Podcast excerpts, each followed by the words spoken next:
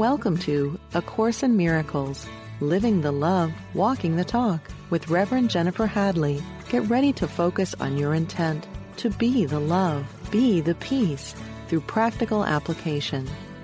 Here is your host, Reverend Jennifer Hadley. Bonjour. Bonjour. Ah, coming to you from beautiful Lincoln, Vermont. So, so beautiful here.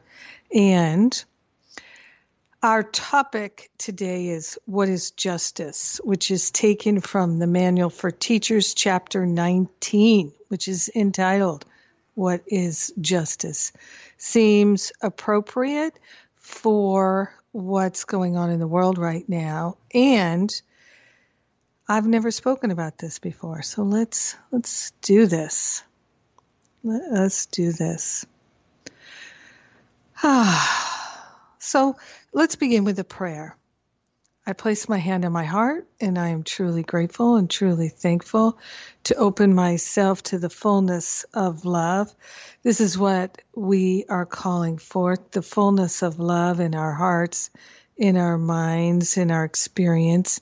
We are truly grateful and truly thankful to open ourselves to the unprecedented, to the unlimited, to the wisdom of pure spirit, the guidance of pure spirit.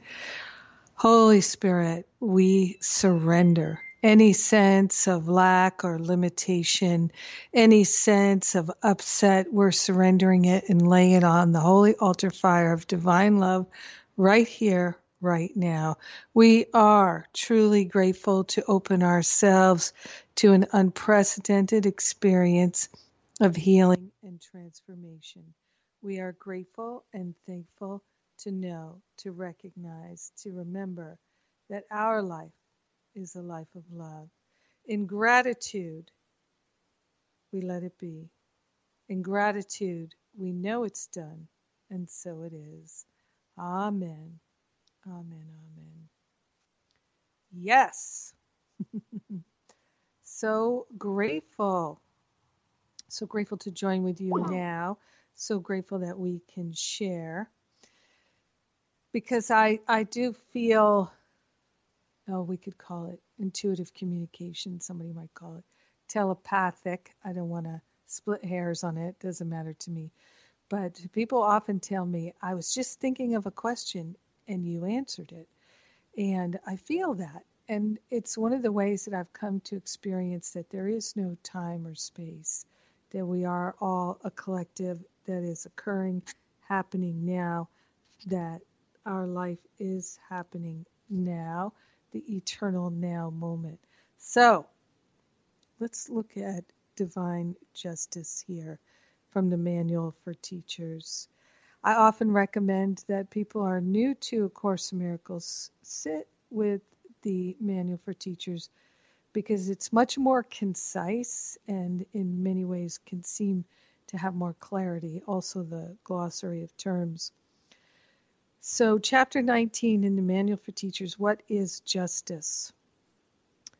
And justice is a topic that's in the news right now. Uh, extraordinary things happening in the world. I I never thought I'd see lynchings happening again in the United States. It is extraordinary what is going on. It is it is profound the level of turmoil and upset that is being brewed right now. It feels like a combination between the coronavirus, the lockdown, the death of the body, uh, the level of fear mongering the loss of life, the loss of jobs, the loss of money and businesses, so much intensity and density. And then to add to it, outright brutality, it's an unprecedented amount of insanity in my lifetime that's going on right now. Feel very grateful that I can be here in the Green Mountains of Vermont, where the birds and the trees are, it's not that they don't know, they don't feel that something's going on, uh, but that I do feel removed from the intensity of the turmoil. But I will say, I'm talking with people every day who are feeling uh, intensely upset, traumatized, uh, frightened, worried, concerned, and people also who are ready and willing to take action, spiritual action, and be spiritual activists like I am, and would like to take loving, compassionate action. So I think that's one of the reasons why Spirit guided me to look at this what is justice? So let's just dive right into it here. Justice is the divine correction for injustice. Justice is the divine correction for injustice. Injustice is the basis for all the judgments of the world. And you know me, I'm constantly talking about judgment as being the tool that the ego thought system employs in order to bring about this experience of separation. It is our judgments and our opinions that we hold and cherish in our mind, that we torture ourselves with, and others. We torture others with them, that this is what keeps us in this experience of believing in separation, feeling separation, making separation seem so real. So justice corrects the interpretations to which injustice gives rise and cancels them out. Justice is the divine correction for injustice. Injustice is the basis for all the judgments of the world. So you could also easily say from that that all the judgments of the world bring injustice. And surely that is true. Justice, which is the divine correction, corrects the interpretations to which injustice gives rise and cancels them out. Neither justice nor injustice exists in heaven, for error is impossible and correction meaningless. In this world, however, forgiveness depends on justice, since all attack can only be unjust. Justice is the Holy Spirit's verdict upon the world. Except in his judgment, justice is impossible, for no one in the world is capable of making only just interpretations and laying all injustices aside. So I'd like to, to, to look at this for a moment here before we go back. In God's judgment or the Holy Spirit's judgment, justice is impossible, right? because it's there is no injustice, right? For no one in the world is cap- capable of making only just interpretations and laying all justice injustices aside. I find that helpful. No one in the world is capable of making only just interpretations and laying all injustices aside. No one in the world is capable of living without judgment.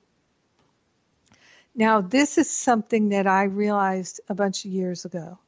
It's just not possible. It's not possible. So, yes, I'm going to have judgments every day, and those judgments are going to be based on my beliefs, which are false. So no one in the world is not going to be subject to some false beliefs. And those false beliefs are going to be the root cause of judgments. And those judgments are going to be the cause of upset. And so every time there's an upset, there's an opportunity to dissolve more false beliefs. But we will not come to the end of it in our lifetime, in our human experience. We will not come to it. So even in so what I take from this is even an enlightened person in the world, which I don't claim to be, even an enlightened person like a Buddha or Jesus walking in the world, someone who's born into this world and having a human experience in a human body is going to have some judgments, some false beliefs, some sense of misperception. I find that helpful to know because then when I recognize, oh, I just feel I feel annoyed right now. I can say, well, I'm having a human experience, so I've got misperceptions, I've got judgments, I've got opinions. I'm intent on healing them. I'm intent on relinquishing the false beliefs and living without them. But I'm not failing just because I have judgments. It's part of the human experience. No one in this world is capable of making only just interpretations and laying all injustices aside. If God's Son were fairly judged, there would be no need for salvation. The thought of separation would have been forever inconceivable. So, and the thought of separation, it's not bad nor good. It is simply something that we are experimenting with. It's not bad nor good, but it is the cause of pain and suffering. And we are exploring in this world through pain and suffering. But we don't have to. We can learn through joy. And we're moving in that direction. One of the things we see is the same patterns and teachings repeated and repeated and repeated and repeated and repeated. Right? Why are they repeated so often? Because it's the repetition that helps us finally see it. So, for instance, we see in our physical experience of the human body, we see things like pimples and boils and cysts and things that will become inflamed and infected and burst, right? And then when that happens, there's the possibility that there could be a healing and that all sense of dysfunction around that pimple, that cyst, that boil, or whatever it is, would be long forgotten. It would be completely healed over, right? I, I know when I was a teenager, I had issues with pimples. I, but I don't remember, oh, this pimple, that pimple. I, I don't have any memories of them at all. I just remember I had pimples and it bothered me at the time. So we can move to this recognition that it doesn't have to be this way. We can dissolve and resolve things working with the Holy Spirit, but many times we choose not to. We wait until there's an eruption. We keep poking it, touching it, and poking it like a, a sore tooth, right? When you're a kid and your teeth are falling out of your head, you start, you notice, oh, this this tooth is a little wobbly. And then you keep wobbling it, wobbling it, wobbling it, right? You keep touching it. Oh, it hurts. Oh, it hurts. It hurts. It hurts. You keep touching it and touching it, right, until it falls out, right? And the new tooth grows in. But it doesn't have to, we don't have to experience the healing spiritual work at the level of the mind in the same way. So, justice corrects the interpretations to which injustice gives rise So injustice is the basis for all the judgments of the world. Let's let's look deeply into this.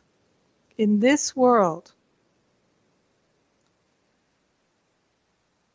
Forgiveness depends on justice, since all attack can be unjust. So, what is justice again? Divine correction. So, forgiveness, which depends on justice, justice is divine correction. So, forgiveness depends on divine correction. And in my experience with forgiveness in my own life and helping, I don't even know how many people to learn to truly forgive, when we truly forgive, it is miraculous. We've had a shift in our mind. That's what true forgiveness is. We've let go of our attachment to our perceptions, our misperceptions, our projections, our opinions, our judgments and the healing becomes systemic because the judgment was systemic, right? Systemic is a word that's being used a lot right now, saying that injustice is systemic. Yes. So justice is systemic in our minds. Injustice, rather, is systemic in our minds, and we see it projected onto the world.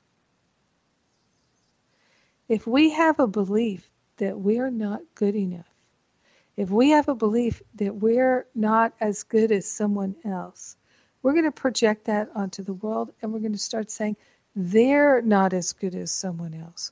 They're not as good as me. I'm not as good as them. Systemic. From our mind to the world. Boom. So, justice is the divine correction for injustice. In the world as it is now, with so much intensity and density, it is really not possible to calculate what justice for people would be. It's not possible for all the people that have been affected by, negatively affected by racism, sexism, ageism, all these different things, classism, to be able to calculate the effects of the injustice, to make reparations, impossible. It's impossible. Yet, that doesn't mean we don't make an effort right? Doesn't mean we don't make an effort. I said, uh, I was talking with a friend yesterday, and I said something I'd been thinking about for a few weeks. And that is that I, when the Me Too movement erupted, and Harvey Weinstein was exposed, and Matt Lauer and Charlie Rose and um, Roger Ailes and all this explosion of um, illuminating these practices these men had in their workplace of abusing women. And I wrote and shared about my some of my experiences of being molested and attacked um, by boys and men. I don't recall any man saying to me, a friend, or any man saying to me, making a point of going out of their way and saying to me, Jennifer, I can see now with this Me Too movement how you've been affected your whole life by sexism and men's abuse, and you've you've mentioned that you've been uh, groped and molested and attacked and uh, sexually. And I just like to say, I'm so sorry that happened to you. I'm so sorry that this is something you've had to deal with most of your life. You know, on behalf of my gender, I'd like to say th- thank you for forgiving us and while I haven't done anything like that, I am sorry that you have had to suffer through this. So I didn't need that. But I do remember thinking at the time, it's interesting. I'm not hearing any of that from men. Why? I think because generally people feel guilty. They don't know what to say. It's a common thing you might be aware of that when someone close to, to people dies, uh, the body dies, because uh, there is no death, uh, but the body dies, and they, they lose their child, they lose their spouse, they lose their parent, their friend. Many times, people who are quite close to that person don't know what to say, so they don't say anything. And they may even hide because they feel so incapable of addressing what's going on effectively or being truly helpful. They feel at a loss. They feel inadequate. They feel incapable. No one's trained them for that moment. No one has modeled for them what to do in that moment. Totally understandable, right? So that's why I try and tell people the appropriate thing to say is something like, I am so, so sorry. I am so, so sorry. I love you. I care about you. I am really sorry you're going through this now. God bless you. You are in my prayers. That's all you need to say. And many times it's not even helpful to say, How can I help you? Because the person who's overwhelmed with their grief and their suffering which is happening right now to so many people. They've lost their jobs, they've lost their loved ones, they've lost their income, they've lost their businesses, they've lost their sense of uh, anchor in life. Many people are going through this, especially people who don't have a spiritual practice. You can just reach out to them. If you are a, as Corinne Zupko has been sharing and other others have shared because she's been taught that to say if you're in a white body and you have friends who are in bodies of color, people of color, coworkers, neighbors, just go over to them and say, I'm sorry. I'm learning about how systemic racism affects people, and I'm sorry. I would like to make a difference. And I want you to know I care. Boom. You don't ask, have to ask them for help because that's the thing. The grieving person, the person who's in pain and suffering, like if so, you know, you're you're having a terrible time. Somebody died. You're you're just grieving. You're out of your mind with grief. Somebody says, "How can I help you?" It's it can feel like this. It's like, okay, I'm having the worst day of my life, and now I have to stop what I'm doing to help you figure out how to help me. No, get away from me. I can't. I can't help you now. I can't. Don't make me try to help you now. Come on, people. I'm suffering, right? So we don't ask them, How can I help you? You just start helping, right? That's why people just bring food. They don't say, What do you need? You need a casserole? You need some cookies? You need, what do you, no, just bring food don't make it another part time job for them to figure out how you can be helpful so you can feel better. Just see how you can help, right? You, you, if you need to, I'm sure you can Google things how to help a person who just lost a loved one. You know, maybe you can ask somebody who lost a loved one five years ago, what would have helped you then? What can I do to help my friend now? Right? So it's like that and there's a lot that people of um, in white bodies can do right now to educate themselves to educate themselves and just do me a favor even if you believe it to your core do not say to people you know me i'm not a racist please don't say that please please please please it's it's a bigger conversation but Remember, injustice is the basis for all the judgments of the world. a fundamental injustice. And no one in the world is capable of making only just interpretations and laying all injustices aside. So it's okay that we're doing the best we can. We can love and have compassion for each other. Compassionate listening is really one of the main things we've got right now, but it's not enough. It's not enough. We must also take action. And compassionate listening is action, but it's not enough. It's not enough. Oh my gosh, it's time for me to take a break.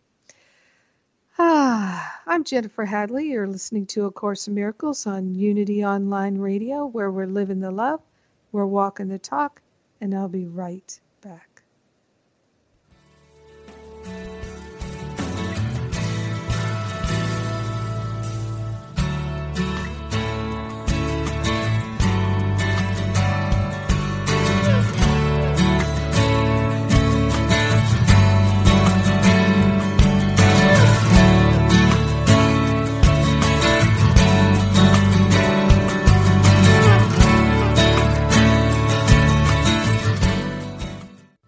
Thank you for tuning in for A Course in Miracles Living the Love, Walking the Talk.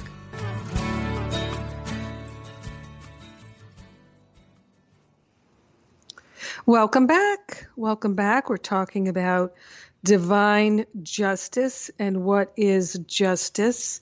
And it's such a potent topic right now with all the exposure of injustice in the world.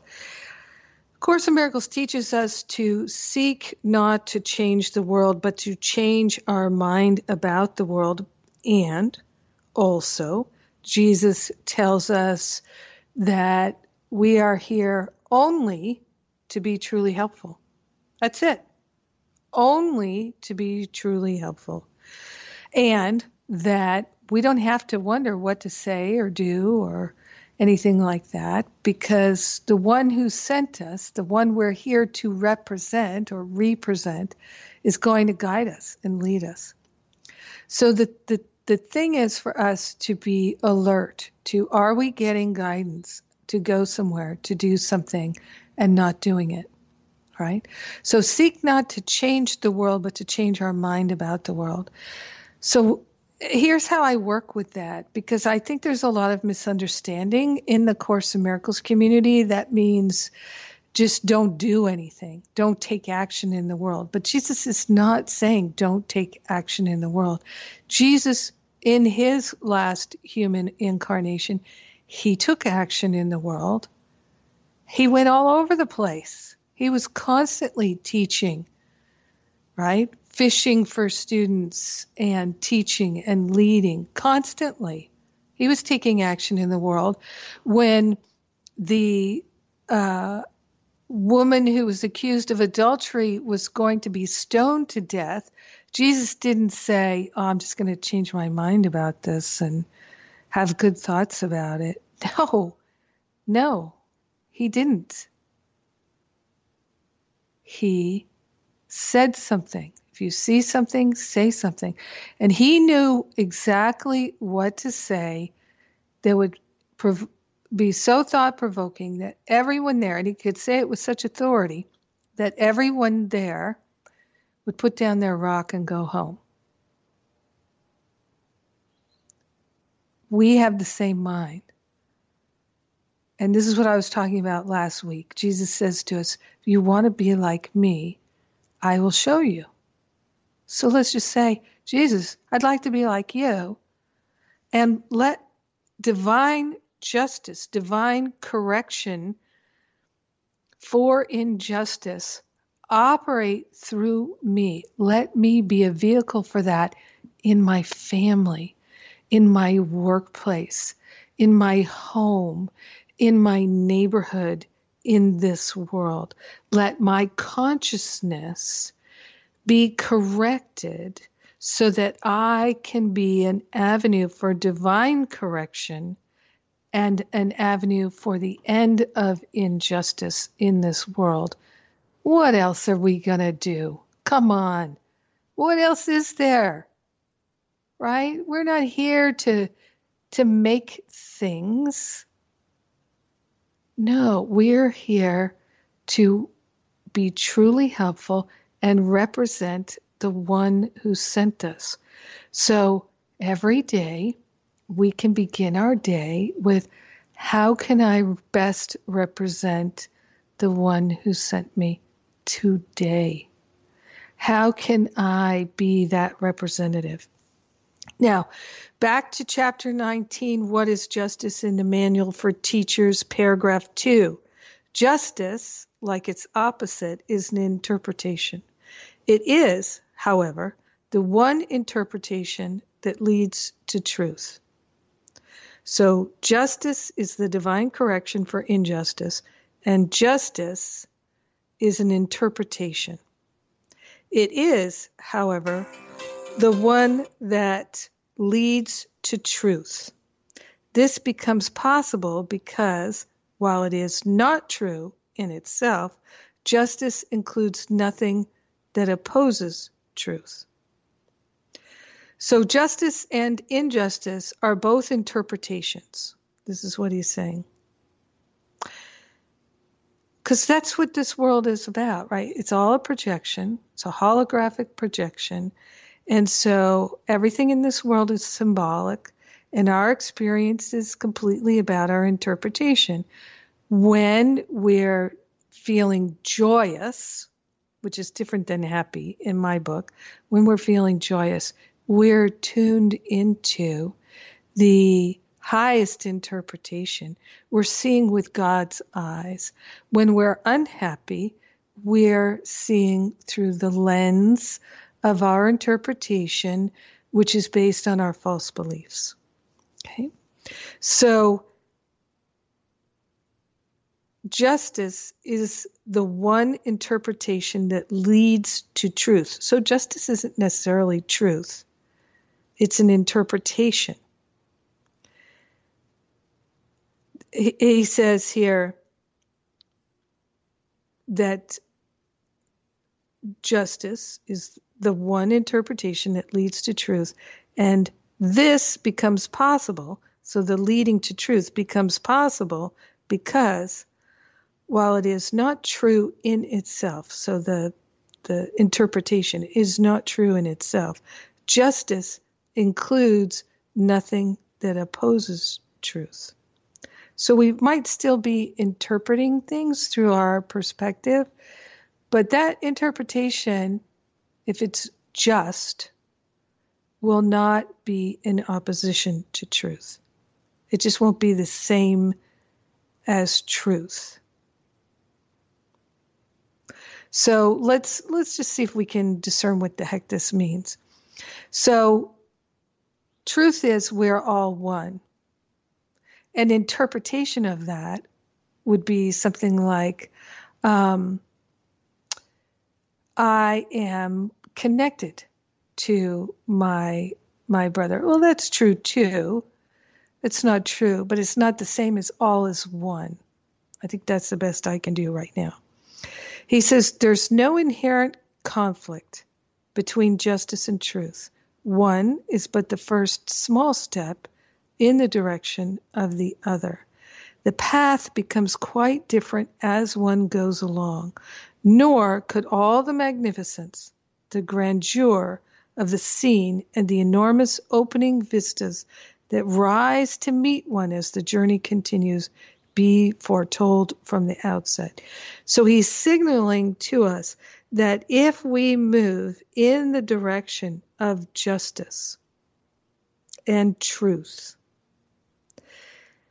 we will be given this experience of magnificence and grandeur, enormous opening vistas that will rise to meet us on the journey. Yet, even these, these wonderful experiences we'll be having, whose splendor reaches indescribable heights as one proceeds, fall short indeed, of all that wait when the pathway ceases and time ends with it. But somewhere must one start. Justice is the beginning. So if we, right now, right now, right now, right now, right now,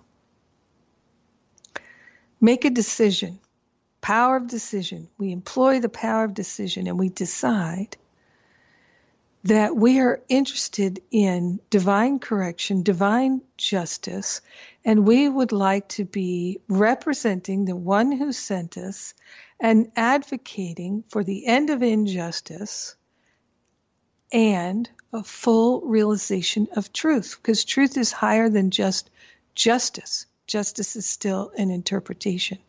So let us, uh, this is m- my thing.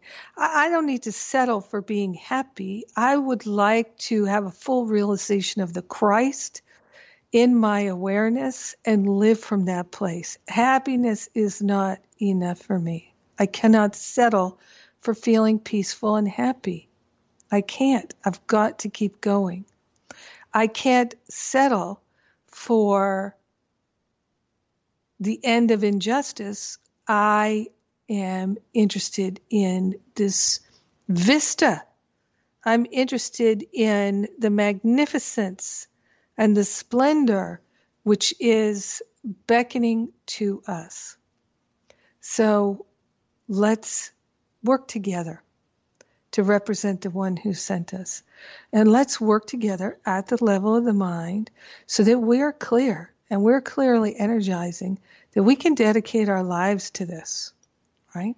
We can dedicate our lives no matter what we're doing, whether we're building a factory, whether we're raising a family, whether we're planting gardens, whatever we're doing, teaching classes, uh, working in a bank, whatever we are doing, we are consciously saying, my life is the life of God. I am here to represent the one who sent me. I will be weeding my garden today. I'm weeding the garden of my mind today. I'm looking for the injustice that I have agreed to and become inured to, right? We become inured to violence, we become inured to racism, injustice, and sexism and we don't say anything because we feel guilty. And if we start saying something, we're going to be more acutely aware of the guilt. But how would the guilt ever be dissolved and resolved if we don't bring it to the light? Can't happen. Won't happen. Doesn't happen. So I'm going to invite you right now to turn within and think of one person one person in your life that you feel and know has been treated in an unjust way.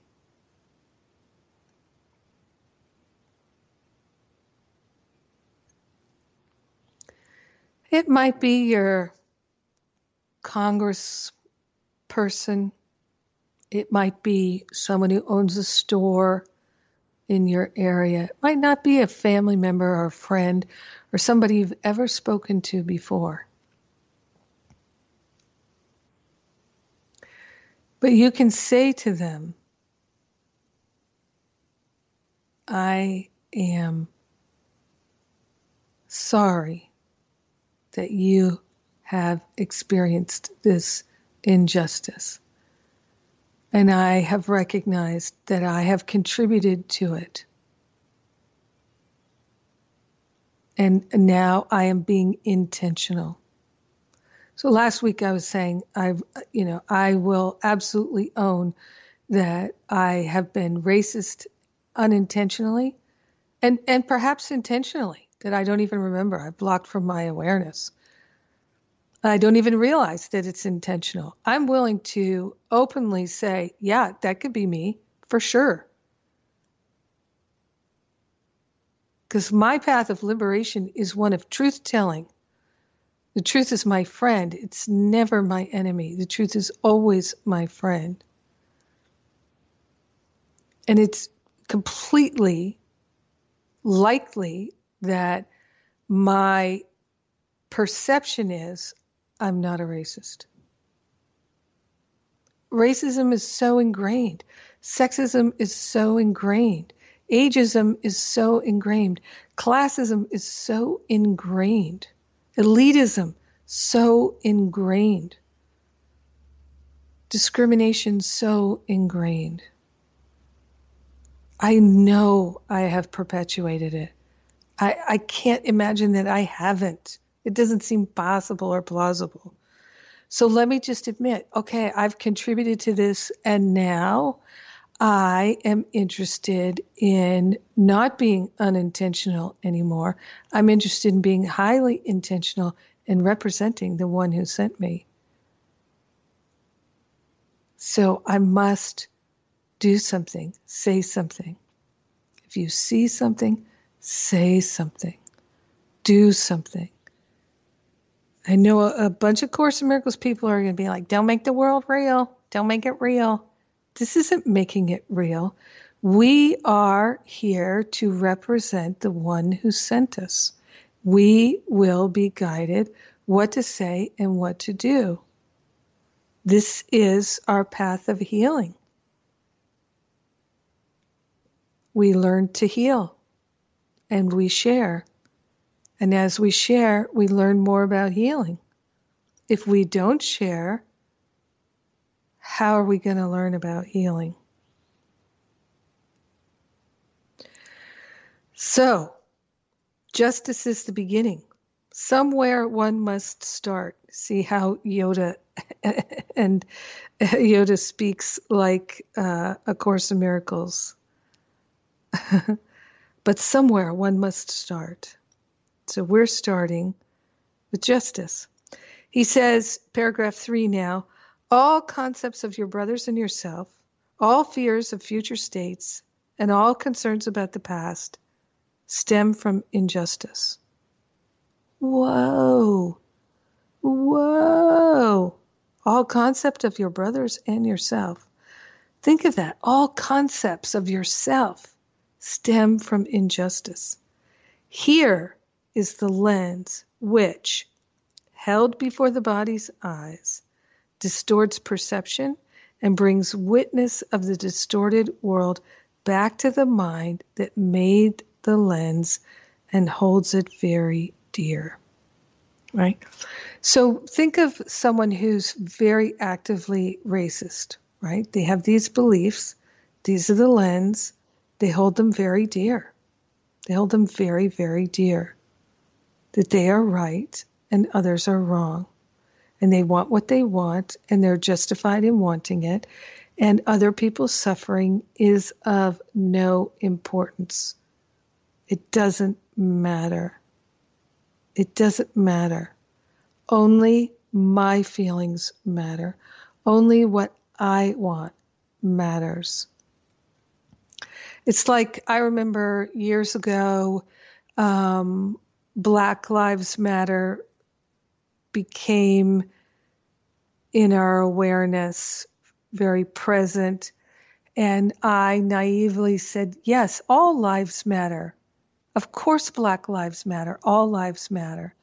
And now I can see, well, but that's not how people believe all lives matter.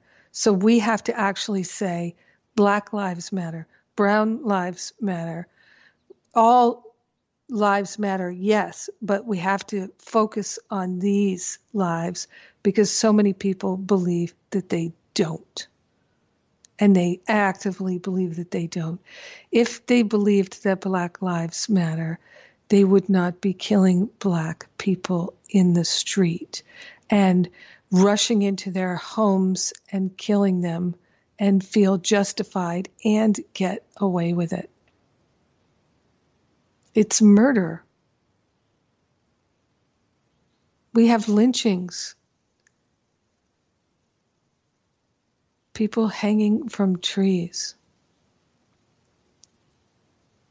It's not acceptable. Every one of us must work to end this. Yes, we work in our own mind, but we always do better work when we join together.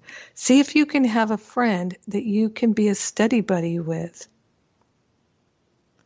Maybe in your Course in Miracles group, you can go beyond studying A Course in Miracles and move into the practical application of it and look at where justice is the divine correction for injustice and recognize that justice will lead you to truth, truth will lead you to magnificence, grandeur, enormous opening vistas that will rise to meet you on the journey. The splendor of indescribable heights as you proceed. Go there in your study group. By the way, you can list your study group at livingacourseofmiracles.com. And now's a perfect time to start a study group. Have you been thinking of that? We've got resources for you at livingacourseofmiracles.com. Yes. We've been talking about these things in our Sundays with Spirit. And I feel so moved because I was told uh, that someone who went to one of our services uh, when we went into our breakouts, because we do breakouts every week, uh, where people can discuss amongst themselves and share their ahas and insights among themselves. And in the breakout, someone said, I never turn on my camera in Zoom meetings. I never have. I've never felt safe. But today, I feel safe to turn on my camera with the other people in the breakout room and they could have an honest conversation without fear for their safety. It's hard for people who have lived a life of privilege to realize the level of fear that people who haven't had that, people who have lived with these isms. You know, a lot of times uh, white people of privilege will not face these isms until they get old and then they see the ageism. They see the isms for the first time. That now people don't care what they think so much because they're not attractive or things like that. Especially if they have don't have a lot of means and money, they may not have realized it. You know, we see this all the time with people who are particularly women who were very attractive when they were younger and now considered less attractive and they traded on their attractiveness. They don't have that to trade on anymore. And now they feel at a loss and a lack. You see, Spirit's always going to provide us the perfect learning. So if you look at where you feel less than, one of the ways that you can heal that, in fact, uh, as I'm saying it, the Holy Spirit is saying, no, the only way you can heal it is through extending love to others. The only way it can be healed. And so we must forgive ourselves for all the ways that we've participated in the injustice and the unjust treatment of others. Because the where we haven't enacted laws, we haven't taken steps, we haven't spoken up, we haven't done anything. And people can say, well, that's, you know, that's not happening in my neighborhood. I don't see any of that in my neighborhood. Well, maybe you're not looking with God's eyes. And I'd like to encourage you not to discourage you. So, extending love and compassion, find somebody in your world and just begin with them. Begin with that one person who can who can be helped. It's like that story I heard told of Mother Teresa. She was on some talk radio show and they said, "Mother Teresa, we'd really like to help you. How can we help you?" And she said, "No, you don't have to help me they're like, no, no, we really want to help you. We do. We believe in your cause. We want to help the poor people of the world. How can we help you help the poor people of the world? And she knew they were just looking to give some money. And she said, as they persisted, she said, All right, you really want to help? Get up at four o'clock in the morning, go out into your neighborhood, and see who's sleeping on the street who doesn't have a bed, who doesn't have a home, who doesn't have a meal, and go help that person You will be helping me if you do that. Right? And you just know they went, Right. Yeah. Okay. That's one plan. Now, another plan might be we could write you a check, we could pay by credit card, right? So I understand that. I've participated in all of that. And I'm glad that I have because I've learned from it. And now I know what heals my heart is to help my brothers and sisters by extending love, compassionate listening, not making them wrong, not trying to change their mind. Because I know that if I listen with the right intention to be a healing presence, to be the teacher of God that I'm intended to be, and to represent the one who sent me, that me resting in my loving heart, listening with true compassion and willingness to understand that the other person will heal simultaneously because the Holy Spirit is there in the midst of us. And so, this is why my work is about all of us together training ourselves to be truly helpful and to eliminate everything that gets in the way. It's training. Masterful living is training. Finding freedom from fear, my spiritual boot camp, is training. Stop playing small, my online retreat that starts this week, it's training. And I have $500 off right now if you do Stop Playing Small and Finding Freedom together. Let's do this. Let's train ourselves to be truly helpful and not let anything get in the way. We are in the moment we've been waiting for, and we are the ones we're waiting for. If you like this broadcast, please consider a supporting donation. Thank you. I'm going to pray. So grateful and so thankful for the infinite love, the pure intelligence that's guiding us always. So grateful and so thankful that divine justice is ours now and forever. We share the benefits with everyone because we're one with them. In gratitude, we allow the healing to be. We know it's done, and so it is. Amen, amen, amen. I love you. Have a great rest of your. Mwah.